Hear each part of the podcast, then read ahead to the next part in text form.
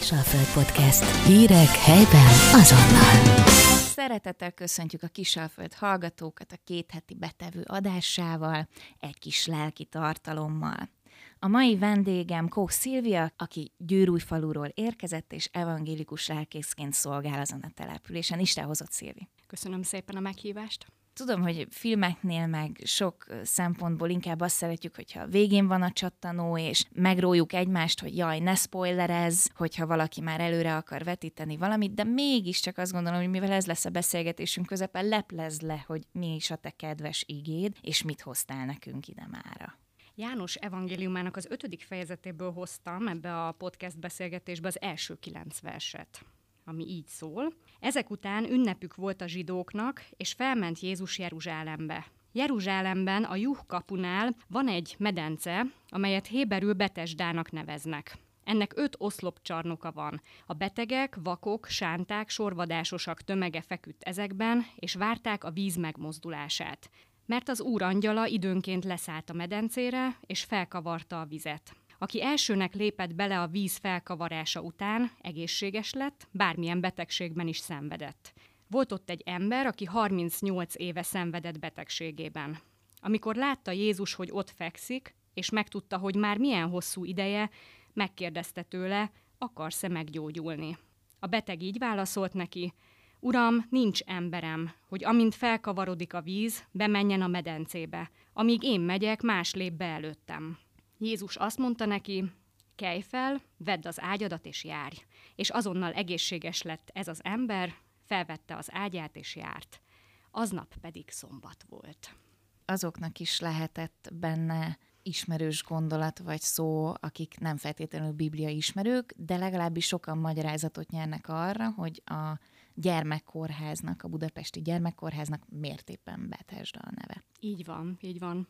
Annyi plusz információt tudok ehhez hozzátenni a korábbi Héber tanulmányaim alapján, hogy ez a Betesda, ez azt jelenti, hogy az írgalomháza, a kegyelemháza, úgyhogy biztos, hogy nem véletlenül kapta pont ezt a nevet, az a bizonyos gyermekkórház. Na, de nem csak a kórház elnevezése, hanem minket elsősorban az érdekel, hogy te miért ezt a történetet, miért ezt a bibliai részletet hoztad? Hol érint meg ezt téged igazán? Hát megmondom őszintén, hogy nagyon sokat gondolkodtam azon, hogy milyen történetet hozzak egyáltalán, milyen bibliai ö, idézetet. Sok minden számításba jött, egy-egy mondat, egy-egy történet, és ö, ahogy ezeken gondolkodtam, például az egyik ilyen a csodálatos halfogás, ami nekem valahogy így az elmúlt öt évben ilyen vissza-visszatérően ö, nagyon sokat jelent, de nyilvánvalóan szerintem érdekesebb egy ilyen beszélgetés, hogyha egy olyan igét hozok magammal, ami azért már jóval korábbra visszavezethető, akár már a gyermekkorba, és ahogy ezen így elkezdtem gondolkodni, az a különleges élmény történt velem, hogy tulajdonképpen nem én találtam rá az igére, hanem az ige talált rám. Mert hogy egyszer csak eszembe jutott, hogy hú, a Betesda tavi történet, az nekem mindig is kedves volt, ahogy már először meghallottam, és megmondom neked őszintén, hogy nem tudnám datálni, hogy most ez melyik napon történt. Én arra emlékszem, hogy ezzel a történettel először egy zenei feldolgozás kapcsán találkoztam. Nekünk evangélikusoknak van egy új ének nevezetű ifjúsági énekfüzet, gyűjtögetünk, amiben gitáros énekek vannak, és ebben a gyűjteményben szerepelt, és ezt óriási lelkesedéssel játszottuk még otthon a családi házban a hugommal, aki gitározott, én zongoráztam, és kész koncerteket adtunk otthon ezekből az ifi énekekből, és ez is köztük volt olyan rendes vagy, hogy még hoztad is magaddal, bár lenne Igen. itt bármilyen billentyűs alkalmatosságunk, mert akkor megkérnélek, hogy még valahogy Nagyon ezt szívesen is meg nekünk. De itt azért szóló énekre nem bátorítalak, vagy te, a te, te bevállalóságot. Tekintettel hogy... az allergia szezonra ettől mindenkit megkímélnék, de egyszer nagyon szívesen. Tehát először énekben ért el hozzád, ez milyen szép, úgy értem a, a Bibliánknak is a legősibb részeit pont ilyen énekekben lejjük meg, mert valahogy a líra az mindig előbb volt, mint a magyarázataink, meg a mindenféle okos tudományos dolgaink, és ez a Bibliánk szerkezetén is lejön, hogy az énekek azok, amik a legkorábbi keltezésűek. Ezek szerint a te életedben is legelőször ezek érkeztek meg. Igen, igen, ilyen impulzus formájában, és igaz, hogy akkor inkább a zene szeretett. Ami azt mondatta velem, hogy ezt a dalt játszani kell, viszont nyilvánvalóan azért a későbbiekben, amikor már teológiát tanultam, és összetudtam rakni ezt a lírát a zenével, akkor, akkor megint csak érdekességekre bukkantam, de, de talán még annyit ehhez a háttérhez elmondanék, hogy igazából ezek az otthoni kis koncertek gyakorlatilag céllal történtek, mert hogy édesapám, aki jelenleg is házi orvosként ö, működik, ő régen, illetve hát ma is még előadásokat szokott vállalni a hit és betegség témakörben. Egy-egy gyülekezetbe el szokott látogatni, és amikor így történik, akkor minket régen meg szokott kérni arra, hogy menjünk vele és zenéljünk. És akkor zenei keret volt az elején, és zenei keret a végén, és hát ehhez a témához meg aztán tökéletesen passzol.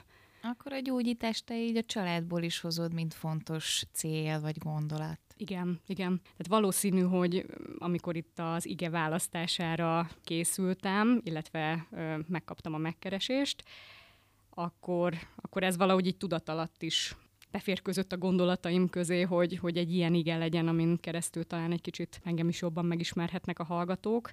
Én azt gondolom, hogy azért már kisgyermekkorom óta a betegek iránti empátiám az, az azért elég nagy fokú, már csak abból a helyzetből adódóan is, hogy én nem csak kívülállóként szemléltem a szüleimnek a tevékenységét, hiszen édesanyám is egészségügyben dolgozik, apa mellett ápolóként, hanem, hanem én, én próbáltam így felvenni a, a kapcsolatot velük ilyen szempontból, és elmentem például apával óvodásként beteget látogatni. Tehát én ezt így testközelből láttam, hogy hogyan működik az, hogy hogyan beszél egy orvos egy beteggel és ez rám óriási nagy hatással volt, és az is hozzátartozik az igazsághoz, hogy édesapám az orvosi egyetem elvégzése után még kacérkodott a gondolattal, hogy esetleg a teológiát is elvégzi, de erre már nem került sor, úgyhogy gyakorlatilag ő ebben a gyakorlati formában vitte bele már a gyógyítás mellett a lelki gondozást.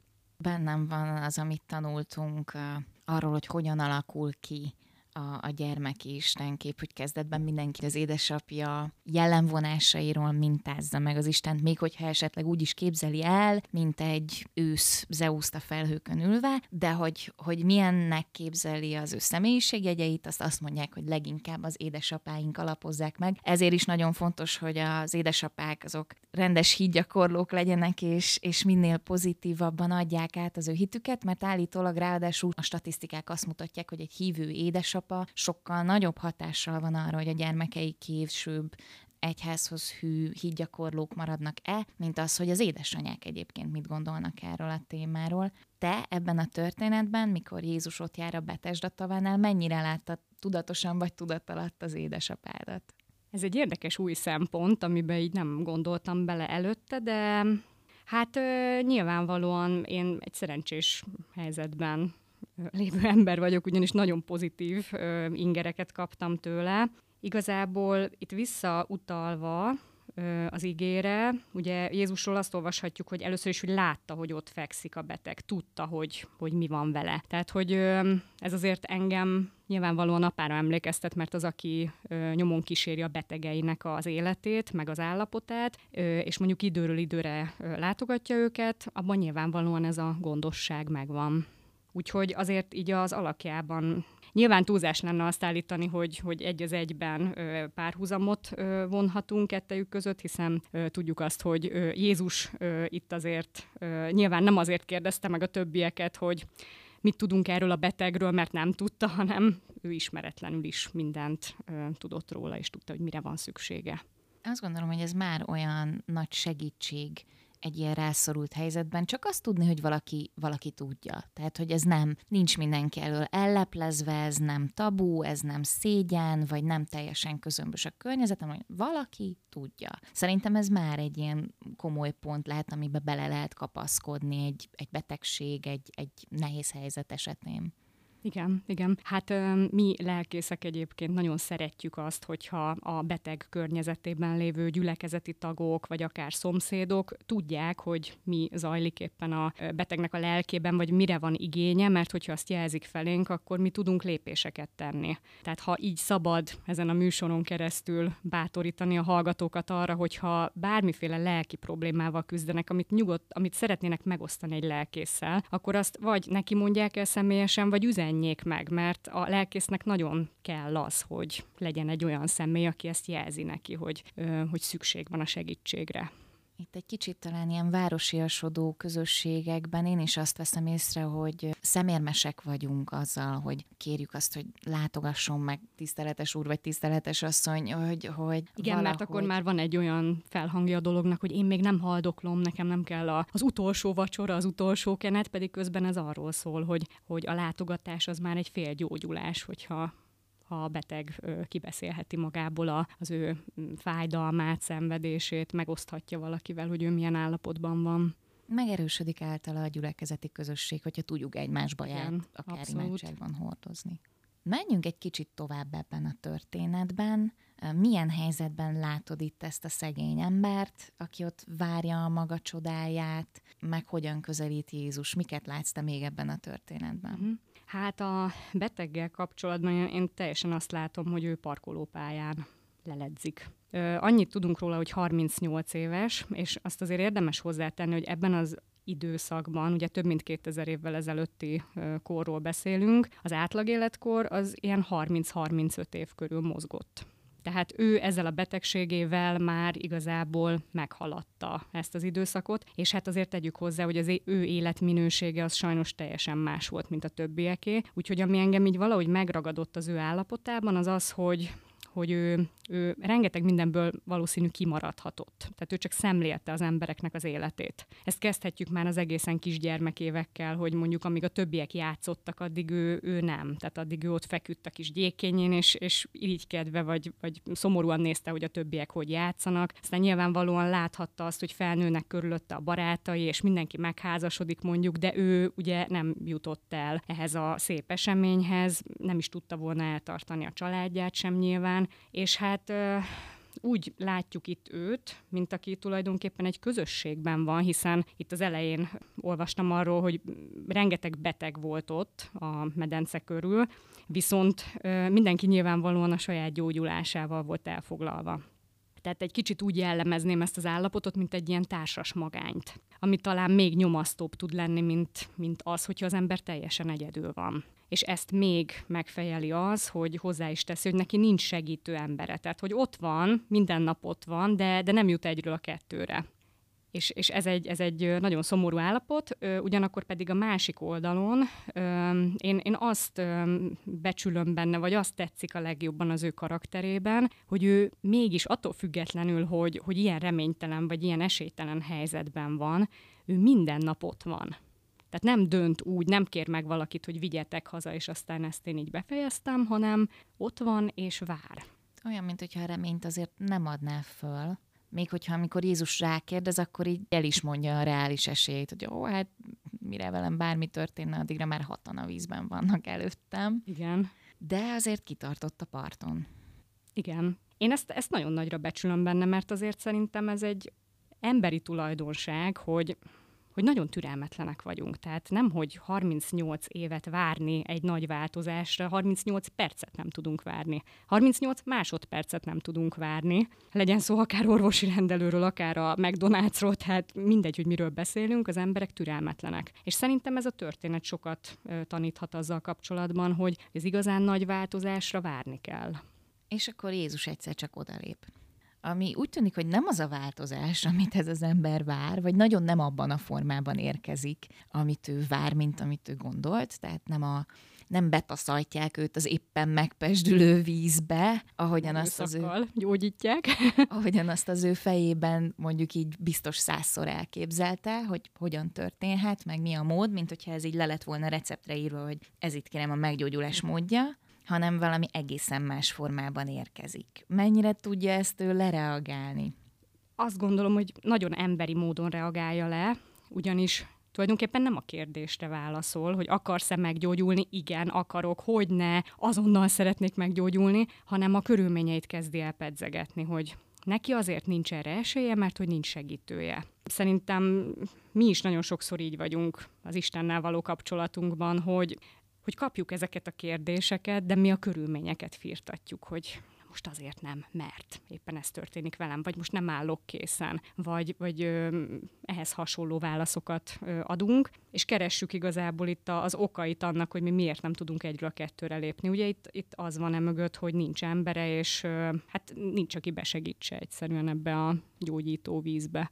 És mellesleg nagyon érdekes szerintem az, hogy én egészen eddig abban a hitben voltam, megmondom őszintén, hogy itt a, az igének az elején, amikor arról olvasunk, hogy, hogy az úrangyala időnként leszállt a medencére és felkavarta a vizet, hogy itt tényleg egy, egy Istentől való csodát vártak az emberek. Viszont nemrég egy külföldi prédikációban olvastam azt, hogy ezt a helyet valószínűleg egy, egy római istennek a csodatevő helyének tulajdonították. Tehát ilyen szempontból ez egy pogány hely volt, egy pogány forrásból remélték az emberek a gyógyulásukat. És megmondom őszintén, hogy, hogy én arra hajlok, hogy hogy azt mondjam, hogy ebben lehet némi igazság, hiszen ez az ember sem ismerte Jézust. Ez a későbbiekből derül ki, amikor megkérdezik tőle, hogy ki gyógyított meg téged, és igazából nem tudja. Tehát ő nem ebben a kultúrában akart gyógyulni, mint, mint ö, amire mi irányítjuk a figyelmet manapság, hogy az egyház és ö, Krisztus közössége az, ami gyógyító erővel rendelkezik. Ezt bevallom, én ezt, ezt a magyarázatot még én sem hallottam. Nekem is teljesen új volt. Ugyanakkor ebben a korban egy ilyen sok Isten hívő közegben, a római birodalom közepében vagy foglaltságában valójában igazság szerint nem meglepő, a meglepő az inkább az, hogy akkor hogy, hogy az Isten angyalának tulajdonítatik már itt a leírt szövegünkben, miért ezt a nevet kapta végül a hely. Teljesen Mégiscsak zsidó emberekről beszélünk, gondolom, tehát ez a nyilván ettől függetlenül lehetett ebben egy, egy ilyen népi vallásosság. A hitnek egy ilyen egyszerűbb formája, hogy, hogy az Isten az, aki végső soron megben, megment bennünket. Akkor viszont milyen szép Jézustól, hogy mindenre nem adott egy ilyen um, rögtön megítélő pecsétet, hogy oh, miért itt idegen vizeknél keresed az élő vizet, hát én vagyok az, és, és itt nem egy ilyen dörgedelmet olvasunk, vagy nem egy nagyon sokszor látom beteg emberek körül, hogy szinte mint egy függő ember körül kialakulnak így a, az ilyen családi fölállások, hogy ki lesz az, aki folyton noszogatja. Na, csináld már a gyógytornát, na menjél már utána, na kérjél már másodvéleményt. Na, tehát megvan ez az örök hajtó, megvan az istápoló, a nyugodj már meg olyan jó, hogy Jézustól nem kapja ezeket a szokásos szerepeket az ember, hanem ő jön egy tök egyszerű, de lényegre törő kérdéssel. Igen. Jézus mindig meglep bennünket. Amikor új szövetségi ige szakaszokról kell prédikálni, akkor is mindig, mindig újra és újra meglepődök azon, hogy, hogy ő sohasem azt a kérdést, vagy sohasem azt a választ adja valakinek, amire számítanánk. Tehát minden szituációban meglepően lép fel. Voltál már te akár olyan beteg helyzetben, amikor kicsit nem a Jézusi szerep, hanem, hanem úgy jobban a, a beteg embernek a szerepe érintett meg téged, és úgy jobban bele tudtál helyezkedni? Arra gondolsz, hogy én magam voltam-e beteg, és hogy átéltem ezt a helyzetet? Hát még az életemnek a kezdetén történt, még nagyon-nagyon pici voltam, úgyhogy igazából nem nagyon emlékszem, nincsenek erről így emlékeim, de ö, szüleim elbeszéléséből tudom, hogy, hogy nagyon komolyan megbetegedtem. Egy, ö, egy ilyen lázas ö, állapotba kerültem, ami ami majd, hogy nem egy ilyen leukémiához vezető állapotot jelentett, tehát nyilvánvalóan ők ezt jobban tudják, hogy mi volt ez, de, de nagyon megijedtek. Apa végig kérdezgette a kollégáit, hogy most mit lehetne csinálni, milyen kezelést lehetne alkalmazni, és igazából ö, kaptam valamiféle gyógyszereket, meg injekcióztak, de ezen kívül tulajdonképpen csak az imádság maradt. És, és bizony elmesélték nekem, hogy sírtak az ágyam fölött, mert attól féltek, hogy elveszítenek tartós, ö, magas láz miatt, és aztán Isten meghallgatta az imádságaikat, és itt vagyok, és ö, tudunk beszélgetni ez, ez egy ilyen élmény, amit fel tudok hozni, de összességében azért én nem szoktam nagyon betegeskedni, tehát például nem mondhatom azt, hogy én lennék a leghitelesebb ember, aki mondjuk egy kórházban fekvőt vigasztalni tud, mert a mandula műtétemen kívül még kórházban sem tartózkodtam hosszabb ideig, és ezért hálás vagyok Istennek. De a betegek iránti empátia az megvan bennem. Mi még az, ami téged ehhez a történethez köt? Lelkészként valahogy nagyon megérint az a gondolat, illetve az a helyszín, ahol Jézus tartózkodik. Ugyanis nagyon sok a rászoruló, nagyon sokan vágynak a segítségre, viszont ő mégsem úgy érkezik meg, nem, nem azzal a szándékkal jön, hogy akkor én itt mindenkit meggyógyítok, akkor itt töltöm a napi 8-10-12 órámat, és akkor addig nem megyek el, amíg itt nem végzek, hanem ő neki ezzel az egy emberrel van dolga. És engem az utóbbi napokban az kezdett el foglalkoztatni, hogy valahogy lelkészként is példát kellene vennünk erről a szituációról, mert hogy sokszor szétaprózzuk magunkat, hogy mi mindenkin segíteni akarunk. Mi az egész falut vagy az egész várost be akarjuk vonni a gyülekezetbe. Közben lehet, hogy az egy jobb stratégia lenne, hogyha azt látnánk, hogyha azért kérnénk a Szentlélek vezetését és útmutatását, hogy észrevegyük azt az embert, akinek abban a pillanatban mi segíteni tudunk, vagy aki mellé oda tudunk állni. És ez, ez egy kegyelmi pillanat szerintem. Tehát bennem most valahogy ez, ez a gondolat indult el, hogy, hogy ki, ki az az ember konkrétan, akin mondjuk az én gyülekezetemben tudnék segíteni, aki több odafigyelést igényelne. És a személyesség sokszor már maga vagy egy, vagy egy odaszánt meghallgató pár pillanat sok esetben többet jelent, mint egy 8 órás gyártósor, amiben ott volt mindenki, és ott volt minden, csak éppen minnyáján csak úgy átrohantatok egymáson. Hát illetve nyilvánvalóan valahol érzem azt a, azt a felelősséget is, illetve hát a helyzetnek a lecsapódását, ami sajnos manapság van, hogy, hogy mindenféle technika az ember rendelkezésére áll mondjuk egy kórházban, adott esetben, de mondjuk nincs az a személyzet, aki azt tudná működtetni, vagy aki fel tudná készíteni a beteget mondjuk egy műtétre. Tehát azért érzem itt az egyháznak a felelősségét is abban, hogy, hogy bizony a mi terepünkön, a mi ö, hatósugarunkban azért ö, tegyük meg azt, amit meg tudunk tenni emberekért, tehát szálljunk be és, és segítsünk. Nyilván szakmai kérdésekben ö, nem, de mondjuk azt megtehetjük, hogy bevisszük a kórházba, vagy, vagy valami olyan segítséget nyújtunk, ami, ami érzékelhető, és nem, nem csak beszélünk arról, hogy igen, segíteni kell, ez a mi feladatunk. Azt gondolom, hogy minden egyes gyógyítás történet, már pedig az új szövetségünkben azért találkozunk egy jó párral, az különösen az érintettekben, akik vagy maguk betegek, vagy szeretett hozzátartozójuk beteg, ne adjék el kell gyászolniuk valakit. Mindig felborzol egy bizonyos igazságérzetet, hogy őt miért igen, engem meg az enyémet miért nem. Szerinted erre hogy tudunk választ adni? Mert ez talán a, a hitünknek a legnehezebb kérdései közé tartozik, és azt gondolom, hogy ezzel mindenkinek, aki az Istennel bárhogyan is ismerkedik, ez mindenkinek részben botránykő, és mindenkinek valamilyen választ kell rá lelnie ahhoz, hogy, hogy aztán megmaradjon a hit útján. Ez egy nagyon-nagyon nehéz kérdés, amivel szerintem még a hitükben érett emberek is tulajdonképpen az életük végéig küzdenek, hiszen még, még azok is nyilvánvalóan meghalnak, akik nagyon-nagyon mély hittel rendelkeznek. Tehát ezt a, a szenvedésnek a kikövezett útját sajnos mindenkinek végig kell járnia, és éppen ezért ezt a kérdést szerintem senki sem spórolhatja le a, a hitéletéből. Hát, hogyha már szóba kerültek a művészetek, a zene, akkor egy másik szívemhez nagyon kedves művészeti ágat szeretnék említeni, ez a filmművészet, ami segíthet talán ennek a kérdésnek a megközelítésében. Ez a The Chosen című sorozat, ami egyelőre még még szinkronizáltan nem nincs forgalomban, viszont feliratosan már elérhető. Nekem ebben nagyon tetszett az, hogy amikor Jézus maga köré gyűjtögeti szépen a tanítványait, tulajdonképpen az egész sorozat ezt mutatja, hogy hogy jön össze az a 12, akkor az egyik tanítvány, aki ről most nem, nem tudjuk, hogy tényleg fizikailag most neki volt-e valamiféle betegsége, de a lényeg az, hogy a film úgy mutatta be, hogy sántított. És hogy őt ez nagyon zavarta, mert hogy Jézussal nyilván mérföldeket kellett gyalogolniuk, és ő tette fel pontosan ezt a kérdést, illetve küzdött ezzel, hogy de engem miért nem. És tulajdonképpen fantasztikus az a jelenet szerintem, amikor, amikor Jézus megvigasztalja őt, és tulajdonképpen az jön ki a beszélgetésükből, hogy ő neki van lelki ereje ezt elhordozni, és hogy ő pont azok felé tud majd bizonyságot tenni, akik hasonló helyzetben vannak. Mert hogy nyilván Jézus az idő alatt, amíg itt volt és szolgált, nem jutott el a világnak a legtávolabbi pontjaira, tehát nagyon sokan maradtak konkrét olyan fizikai segítség nélkül, hogy tehát, hogy Jézus nem gyógyította meg őket konkrétan, és, és ezeknek az embereknek az apostolává is kell válni, és sokkal hitelesebb egy olyan embertől hallani a hitéről, aki fizikai fájdalommal, fájdalomtól szenved, mint az, aki mak egészséges, izmos és tetrekész. Tehát valószínű, hogy valami ilyesmi van ebben, hogy Isten felhasználja a, a fájdalmunkat is abban, hogy a, az ő szeretetét hirdessük másoknak. Ahogy így beszéltél erről, Pálapostól jut eszembe, aki ugye írja is, hogy tüske adatott az én testembe. Neki is egyébként valószínűleg ő is sántított.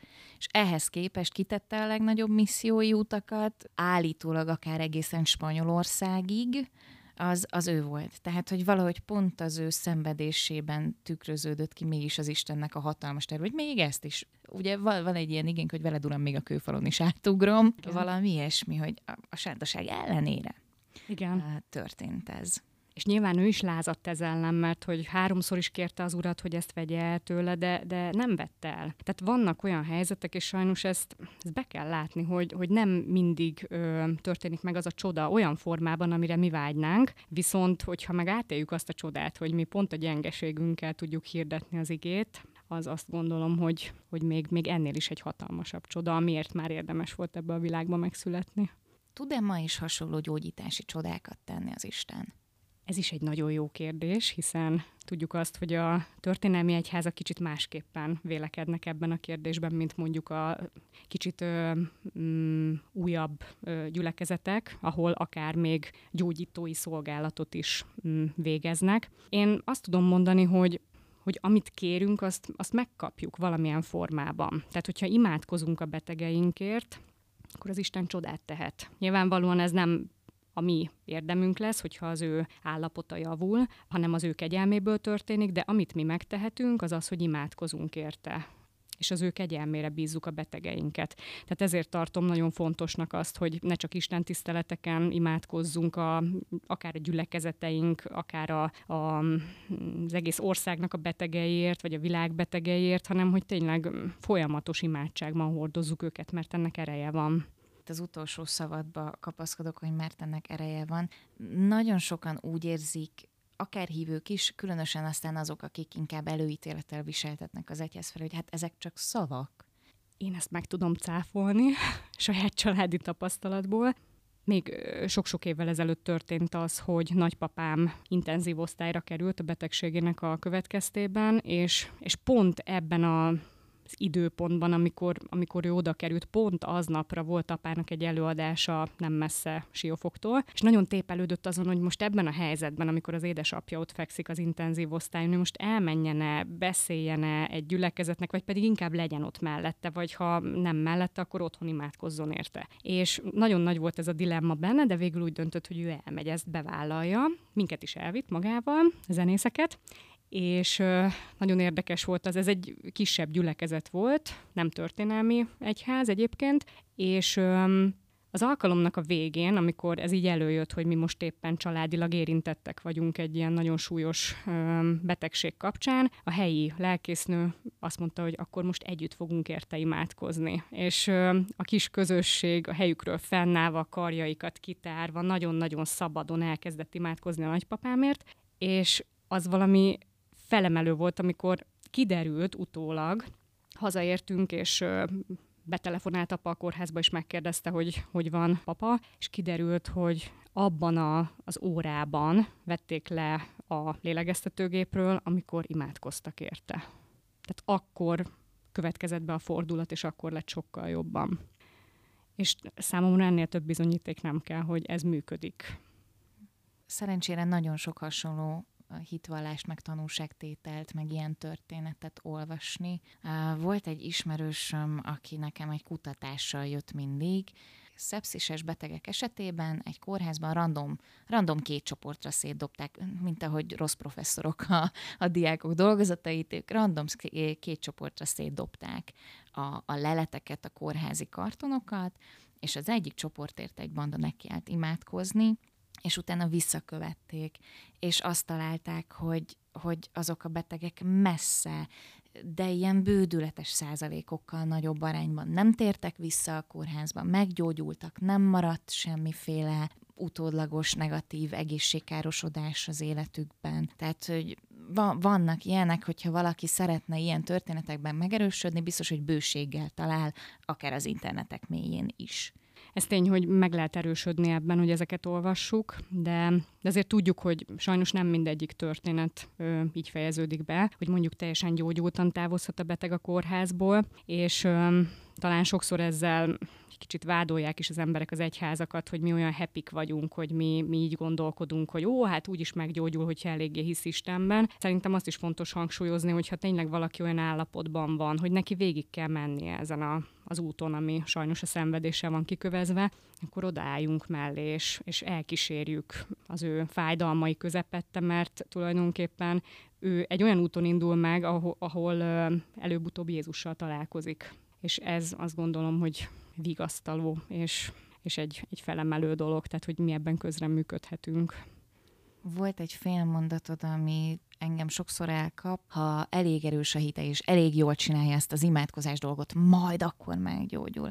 Ilyenkor így elmosolyodom, hogy bárha az Úristen kegyelme bármilyen mértékben is kilóra mérhetően változna attól, hogy te meg én mit csinálunk, az, az vicces volna tény, hogy biztos, hogy valahogyan figyelemmel van a mi odaszántságunkra, de hogy ezt nem lehet ilyen automata szintjén mérni, és, és sajnos, ha már itt a kisebb gyülekezeteknek jó szokásairól is beszéltünk, akkor beszéljünk a rossz szokásaikról is, hogy bizony sok helyen uralkodik ez a sikerteológia, hogy ha te elkaptál egy betegséget, pénzügyi csőd ért téged utol, akkor az a hitedben keresendő az okat, te nem vagy elég jó keresztény, nem olvasod eleget a Bibliát, nem imádkozol. Azért ezt mondjuk ki, hogy nem feltétlenül így állnak össze ezek az összefüggések. Igen, ez az egyik véglet, viszont a másik véglet, amit mostanában látok, az az még nem nyert teológiailag külön terminus technikuszt, vagy definíciót, ez valahogy a lustaság teológiája, szerintem, mert hogy úgy van vele az ember, hogy az Isten úgyis kegyelmes, hát akkor élem az életemet, elmegyek templomba, de úgy nagyon nem töri magát az illető azon, hogy gyakorolja az engedelmességet, a, legyen, legyen egy olyan ö, életmódja, ami tényleg egy, egy hűséges ö, Krisztus követő életmód. Tehát valahol szerintem a kettő között kellene koordinálni magunkat, hogy igen, azért tenni is kell valamit, mert, a, mert Jézus is követésre hívta a tanítványait, és bennünket is követésre hív de nem is túl szofisztikálni azt, hogy, hogy csak akkor lehetünk sikeres keresztények, hogyha ha minden rendben van, és ez oda-vissza működik, hogyha minden rendben van, az még nem jelenti azt, hogy teljesen jól csinálunk mindent az Isten kapcsolatunkban. Ahogy egyébként most kapcsolódunk vissza a történetbe, hogy itt is Jézus gyakorlatilag egy ilyen bődületes leégési esélyt ad, vagy, vagy nem is tudom ennek a betegnek, kelj föl és járj, meg vedd a te hát aki 38 éven át bénultan feküdt, hát hogy merészelne ilyet megpróbálni? Hogy van erre szabadság? Tehát itt valójában ezért egy nagy próba is történik. Ez így van. És ezt is nagyon díjazom ebben az emberben, hogy, hogy bátor. Mert azért belegondolok hasonló helyzetbe, tényleg magamból kiindulva, hogy nem tudom, hogy lennék ennyire bevállalós egy ilyen, ilyen helyzetben amikor tényleg, ahogy mondtad, hogy nagy a leégésnek a veszélye. Hogy sokszor inkább visszahúzódunk a kis határaink közé, és azt mondjuk, hogy jó, akkor inkább, inkább olyan lépéseket teszünk, ami biztonságos, de Jézus mindig arra kér, hogy egy kicsit a komfortzónánkból öt lépést lépjünk ki, és próbáljuk meg, hogy ott milyen a levegő. Szerintem a reakciójából kiindulva elmondhatjuk azt, hogy ő eddigre már ö, túllépett azon, hogy ki mit gondol róla. És szerintem ez az önismeretünkben, meg a lelki fejlődésünkben is egy elég nagy mérföldkő kell, hogy legyen, hogy minket nem az kell, hogy foglalkoztasson, hogy mit gondolnak rólunk a hitünk miatt, vagy a megnyilatkozásaink miatt, hanem egyszerűen tennünk kell azt, amire, amire felszólítást vagy hívást kapunk. És nyilván ö, ezt az utat azért én magam is végigjártam, mert nyilván fiatalon az ember még azért fél attól, hogy na, mit szólnak mondjuk az osztálytársak ahhoz, hogyha én elmondom azt, hogy én hiszek Istenben, az azért úgy, úgy legtöbbször elég, elég ö, ciki helyzeteket tud teremteni. Viszont ahogy telnek, múlnak az évek, én magam részéről azt tapasztalom, hogy ez, ez egyre kevésbé foglalkoztat, hogy most mások mit fognak erre mondani, hanem én, én valahogy harmóniában vagyok sőt, milyen jó társakra lenni ebben a cikiségben, nem? Amikor így, így összekacsintunk, hogy ah, te is láttalak a templomban. igen, igen. Összegezzünk egy picit, gondolkodjunk el azon, hogy ma milyen üzenetet, milyen bíztatást, milyen bátorítást adhat ez a történet azoknak, akik merészelnek velünk együtt cikik lenni, és a kezükbe veszik. Szerintem az elsődleges üzenet az, hogy olyan élethelyzet nincs, amikor Jézus ne tudna rólunk, így egy korábbi mondatodra visszautalva. Tehát nincs olyan mélység, nincs olyan magány, ahova Jézus ne tudna bemenni, és ott ne tudna ö, közeledni hozzánk. Úgyhogy szerintem ez mindenkinek megnyugtató lehet, hogy akármilyen élethelyzetben van most, kapcsolati szinten, egészségügyileg, ebben bízhat, hogy, hogy Jézus ott van vele. A másik dolog pedig tényleg itt az utolsó mondat kapcsán, hogy, hogy kelj fel, vedd az ágyadat és járj, hogy, hogy ne féljünk ettől a változástól, hanem hogyha eljön a pillanat, hogy elközeledett a változás, akkor, akkor lépjünk, merjünk lépni a hitben egy nagyot, és merjünk kilépni a komfortzónából. Jézus akkor is velünk lesz. Ezekkel a bátorításokkal zárjuk a mai adásunkat. Én nagyon megköszönöm Kok Szilviának, hogy itt volt velünk, és hallgatóinknak is köszönjük a figyelmét. Kisalföld Podcast. Hírek helyben azonnal.